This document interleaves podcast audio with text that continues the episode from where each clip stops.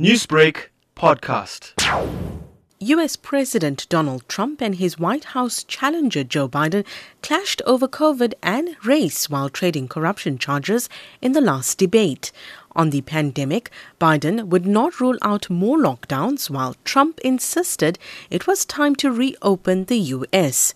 Biden, however, renewed his criticism of Trump's handling of the virus. 220,000 Americans dead. You hear nothing else I say tonight, hear this. Anyone who's responsible for not taking control, in fact, not saying I'm, I take no responsibility initially, anyone who's responsible for that many deaths should not remain as President of the United States of America. He's, this is the same fellow who told you this is going to end by Easter last time. This is the same fellow who told you that, don't worry, we're going to end this by the summer. We're about to go into a dark winter, a dark winter and he has no clear plan, and there's no prospect that there's going to be a vaccine available for the majority of the American people before the middle of next year. Meanwhile, Trump cited unsubstantiated claims that Biden personally profited off his son's business dealings. We're fighting it and we're fighting it hard. There is a spike. There was a spike in Florida and it's now gone. There was a very big spike in Texas. It's now gone. There was a very big spike in Arizona. It's now gone and there are some spikes and surges in other places. They will soon be gone.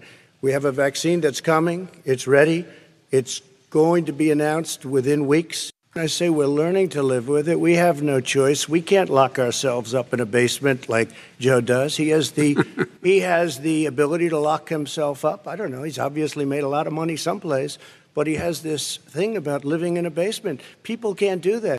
Biden strongly defended his proposal to raise the minimum wage in the U.S. following the financial impact of the pandemic. Biden has a solid national lead with 12 days to go until the election, but the margin is slimmer in the handful of states that could vote either way and ultimately decide the outcome.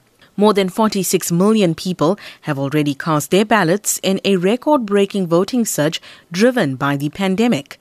Thursday night's primetime debate in Nashville, Tennessee was a more restrained affair than the pair's previous showdown on 29th September, which devolved into insults and name calling. But there was plenty of personal attacks between the opponents, whose mutual dislike was palpable.